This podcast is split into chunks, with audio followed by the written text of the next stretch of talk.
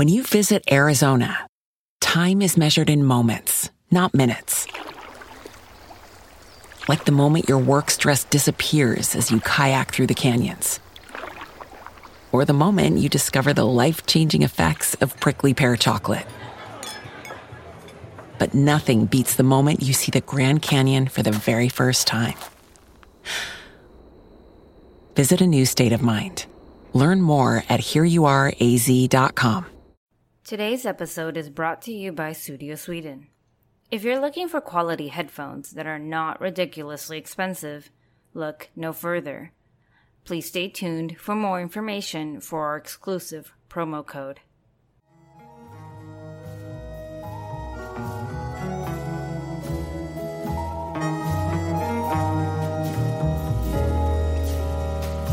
Days of a sudden door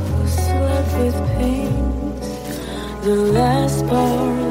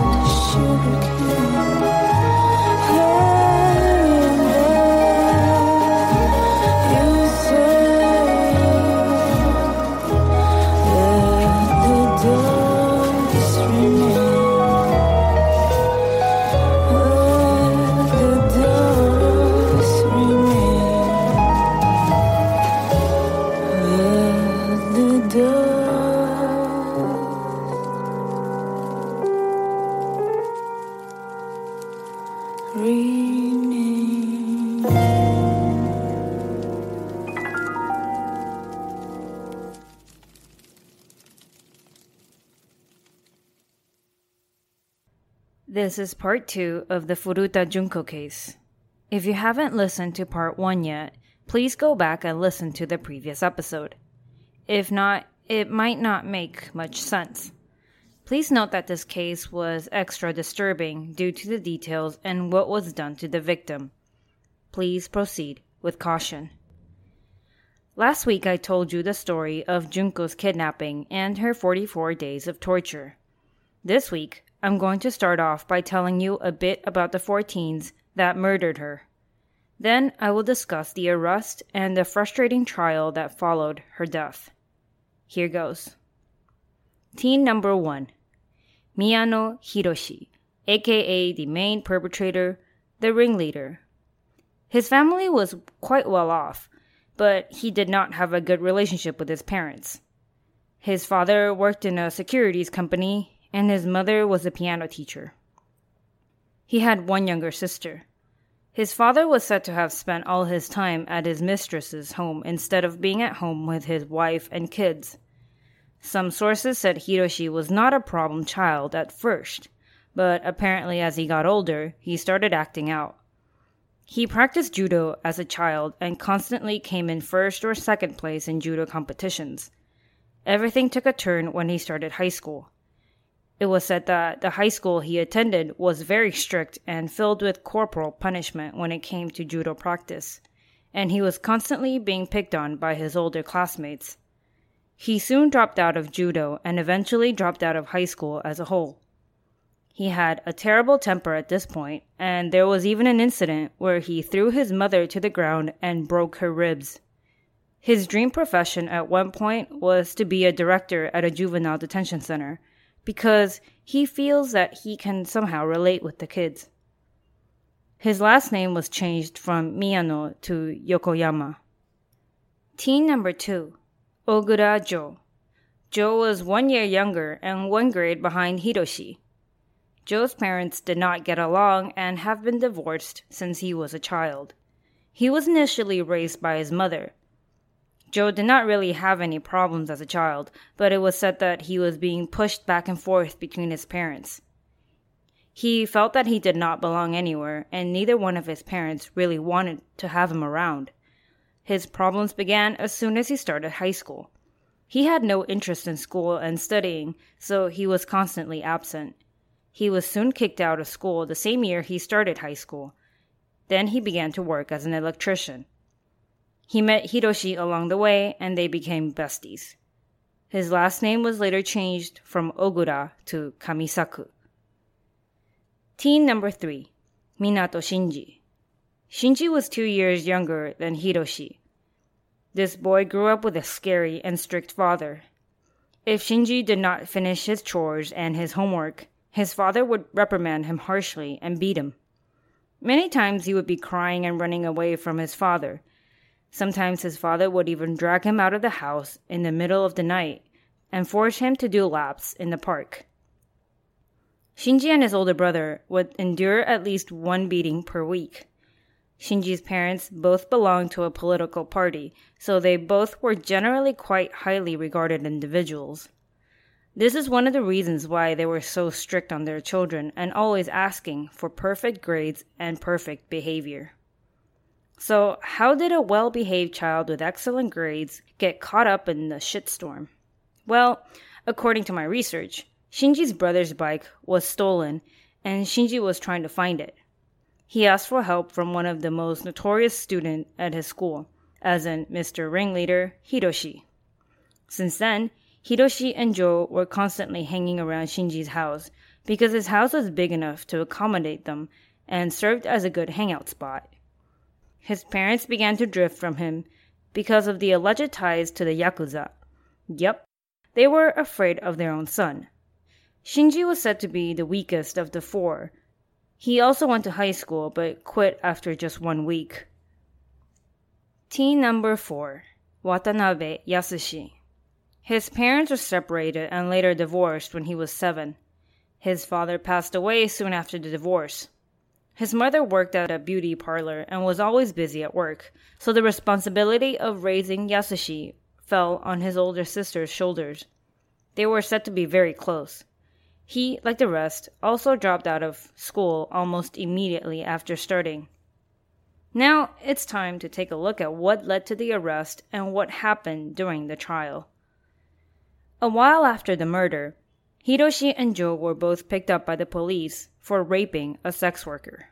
Initially, they thought they were being arrested for Junko's murder, but once they heard what it was actually about, they sighed a sigh of relief and admitted to raping the poor woman back in December of 1988. But of course, they denied it at first, saying it was voluntary. The police got warrants to search both of their homes while the two of them sat in a juvenile detention center waiting for further notice. The investigator in charge of this case visited Hiroshi in March of 1989 at juvie and he held up a pair of women's underwear, something he found in Hiroshi's room and personal belongings. The investigator casually commented something along the lines of, Did you kill someone or something? This was a random and casual comment, but when Hiroshi heard this, he was a bit surprised and responded with, I'm sorry, I killed her. In other words, he made a confession out of a random misunderstanding. Hiroshi thought the police had already discovered Junko and their involvement, so he just gave in. The investigator was equally surprised, as he wasn't expecting this. They began to look into his confession and were horrified at what they uncovered. Hiroshi confessed to killing Junko and also dragged his other three pals into his confession. Friends that killed together should definitely get arrested and do time together. They were kept in separate interrogation rooms, giving them each a chance to give their own version and details of what happened. The investigators assigned to this case took their confessions with a grain of salt. Could something this awful and disgusting actually be real? Could four teenagers really commit such atrocities? Nevertheless, they headed over to the garbage dump site in Wakasu just to make sure. They immediately saw a lone drum sitting in the dump area, and as the investigator got closer, he smelled a foul smell coming from it. He ordered a crane to retrieve it from the dump site, then put the drum in a truck and took it back for further examination.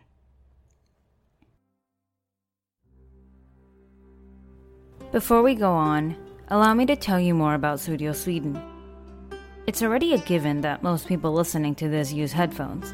It really doesn't matter whether you prefer overhead ones or earbuds, Sudio's got it covered. I have a thing for overhead styles, so obviously I got the Regent. It is perfect for music and podcasts, and I even use it for work. You can use the cord or just connect it to any device via Bluetooth. I also don't have to worry about charging it every other second because it has an active battery life of at least 24 hours. Aside from the clarity and well balanced sounds, the design itself is definitely a big plus. You can also personalize your Regent headphones caps as they are interchangeable, so you can show off your taste and personality to the world. Right now, you can get a pair of headphones from Sudio Sweden with free worldwide shipping and a 15% off your purchase. Finally, something that has free shipping worldwide and not just in the United States. Just enter the discount code Asian Madness at checkout. Not only do these make great additions to your life, they also make great gifts. So go ahead and order some for your friends and family because we know how important podcasts and music can be.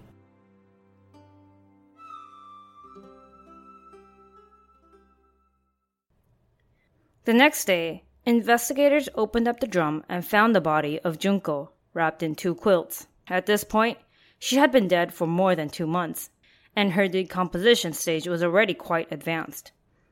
After thorough inspection, she was found to have severe internal bleeding in various places, and her face was so deformed and swollen that it was difficult to tell who she was just by looking at her face.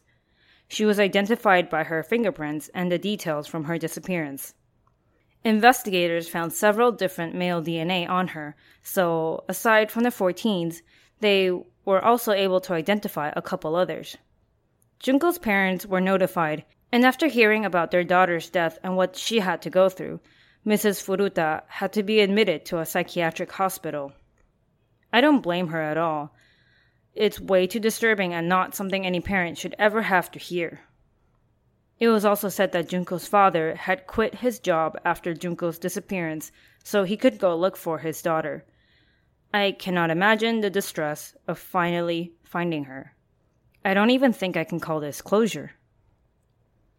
Now, let's move to the trial in 1990. As if everything before this wasn't shitty enough, get ready to hear more shit. The nature of the crime was definitely cruel and cold, no doubt. The 14s were technically still minors in Japan, so not at all surprisingly, they all received rather light sentences. Hiroshi was sentenced to 17 years in prison. Joe was sentenced to 5 to 10 years. Shinji was sentenced to 4 to 6 years. And Yasushi, who was considered the least involved, was sentenced to 3 to 4 years. So, what does all this even mean? It means that they're pretty much all out of jail now, roaming the streets. Shinji's parents were definitely to blame as well. They lived in that house where the girl was being tortured. How they were able to turn a blind eye to this entire situation is just absolutely baffling. In an article I read analyzing the family, it pointed out that Shinji's mother came off as a proud woman who refused to acknowledge the situation. Instead of calling the police and ending her torture, she passively asked Junko to just go home. She then withdrew from everything that was happening, pretending nothing was wrong. She would rather have a girl die and tortured than to get into a fight or argument with her own son. Yep, that's pretty selfish, I would say. Once the trial was over, 99% of the population were not satisfied and continued to seek justice for Junko. The parents of Hiroshi and Shinji tried to reconcile and make it up to Junko's parents by apologizing and paying them money. Too late for your words and your cold hard cash, though. I don't know how the other parents were like, but Shinji's parents really do not deserve sympathy. They could have changed the outcome. They could have saved her. Japanese media tried to interview Hiroshi's mother after the trial, and in a YouTube clip I saw, the reporter was basically cornering her as she tried to get away on her bike. It actually made me feel a lot of complicated emotions, because as awful and despicable as her son was, I actually feel a little bit of sympathy for her. The parents of the four teens all offered to go to Junko's grave to apologize, but were all rejected by Junko's parents. They kept the location of the grave a secret, hoping to keep the media and unwanted visitors away. One of the most important arguments during the trial was whether or not the teens meant to kill her. Did they really think she would not die eventually? How stupid are they? I'm pretty sure this is just an argument so they don't come off as cold blooded murdering assholes and could probably get off with a lighter sentence. But somehow, at least in my opinion, torturing people really doesn't come off as any better. It's actually a lot more cruel than just killing someone. Three of the four teens tried to appeal their sentences, but the judge didn't seem to care much for them. He instead added on to their sentence. Hiroshi went from 17 to 20 years, Shinji went from a maximum of 6 years to 9 years, and Yasushi went from a maximum of 5 to 10 years. A bit of satisfaction right there. Of course, many people were angry that they didn't receive more time or even the death penalty. The trial caused a phenomenon known as, quote, killing people won't get me the death penalty, end quote. Teen angst and teen crime spiked for a few years, but I can't say for sure that all of this is related. This case received so much public attention because nothing like this has ever happened in Japan. Japan is a safe country. Crazy cases like this just don't happen. Well, it happened, but it's very rare. The case of Furuta Junko obviously wasn't their first. Earlier in November of 1988, Hiroshi, Joe, and Shinji had abducted a 19 year old girl heading home on her bike. They took her to a hotel and raped her, but they let her go. Once she was freed, she went to the police, but there was only so much they could do, as there were no cameras in that area, so no one was ever arrested for that. Quite disappointing and unfortunate. Hiroshi managed to get an early release because of good behavior. But both him and Joe managed to get their asses back in prison at one point or another. Joe for violent crimes and Hiroshi for fraud. Ogura Jo, now known as Kamisaku Jo, was arrested in 2004. He beat up a guy called Takatoshi Isono because his love interest seemed to have taken a liking to Isono. In other words, he was jealous. Except instead of sulking and whatnot, he kidnapped Isono and beat the crap out of him for hours. He was sentenced to seven years, so he's out already. Hiroshi seems to be living life off the grid, away from the media. As for Shinji, he married a Romanian woman and is now living off the grid. Yasushi moved in with his sister and her family after being released and hasn't been up to anything else since. One thing to note if you're a minor in Japan, it is usually prohibited to reveal your name and your personal information. That was the case for these four teens at first but once media caught wind of who they were, they went ahead and published all their information. Many people were supportive of revealing all their personal information, stating that these aren't people, so they don't deserve any human rights. All four of them are now in their late 30s. If you live in Japan or plan on traveling to Japan, I sincerely hope you never run across these psychos. As a side note, there was a source that said that Hiroshi was at one point infatuated with Junko and asked her out before all this happened. She, of course, turned him down. They were from different worlds and she was not interested. The source I read stated that he targeted her because of this rejection. I'm not going to take this as fact as it only came up in one of my sources. As another side note, a couple sources said that the day Junko was finally beaten to death, it was Hiroshi playing mahjong with Junko. And when she won, he beat her to death. I went with the other sources on this for a couple reasons. For one thing, I highly doubt she was in any condition to play mahjong. I also wonder if she even knew how to play. But of course, I could be wrong. That's just my take on this specific detail. I mean, if you think about it, Junko must have been pretty disoriented and not very clear in the head. If she actually played Mahjong and beat Hiroshi, of course he would be super angry because he literally lost to a girl and to someone who was beaten half to death. What a blow to his ego. So if you interpret it that way, I suppose that would make a lot of sense as well. This case also made an impact in pop culture. Movie wise, two were made in Japan, one in 1995 and one in 2004. The 1995 one was more of an exploitation film called Joshikose Concrete Zume Satsujin Jiken, which literally translates to Concrete Encased High School Girl Murder Case. The 2004 movie was called Concreto, literally meaning concrete. Manga wise, a series came out with a storyline based on Junko's kidnapping and torture. The series is called 17 Years Old. It's very, very, very graphic. If you're interested in checking it out, I have a link to it. It's in English. Message me and I'll give you the link, but it's pretty messed up. I read somewhere that the artist changed the ending, making it a happy ending where the girl lives, but I don't know if that's true or not. I haven't read it. Junko's misfortune also inspired a Japanese rock band called GazettE to write a song called Taion, meaning body temperature. I will be playing the song at the end of this episode. An Indonesian singer by the name of Danilla also dedicated a song to the memory of Furuta Junko, and it's a hauntingly beautiful song. That was the song you heard in the beginning of this episode, so if you did not catch that, please go back and listen to it. Or just look it up on YouTube. So, there you have it the torture and murder of a 17 year old girl. 44 days of torture, 44 days of anguish, 44 days of loneliness, and 44 days too long.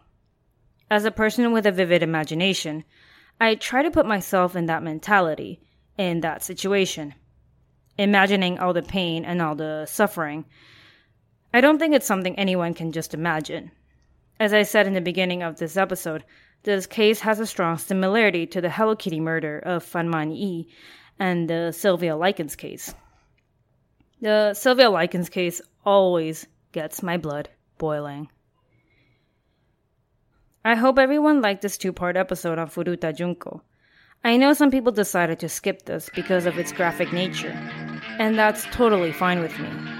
If you're interested in hearing more, though, be sure to check out Misconduct, episode 39, Blood on the Rocks, episode 11, and also Sword and Scale, episode 70. Please be kind, be attentive, and stay safe.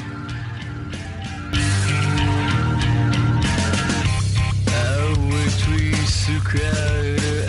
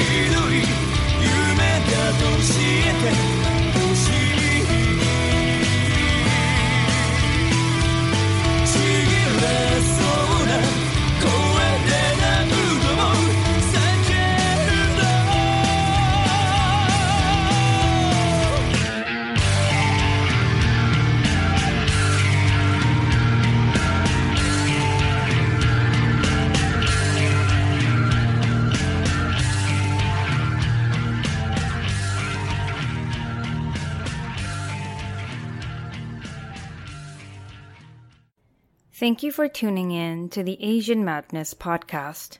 Please help me by rating, reviewing this podcast. If you're on social media, please look for me under the handle Asian Madness Pod. If you have any comments or suggestions, do not hesitate to write me at asianmadnesspod at gmail.com. I truly appreciate each and every one of you for being here. I am your host, Jessica. Till next time.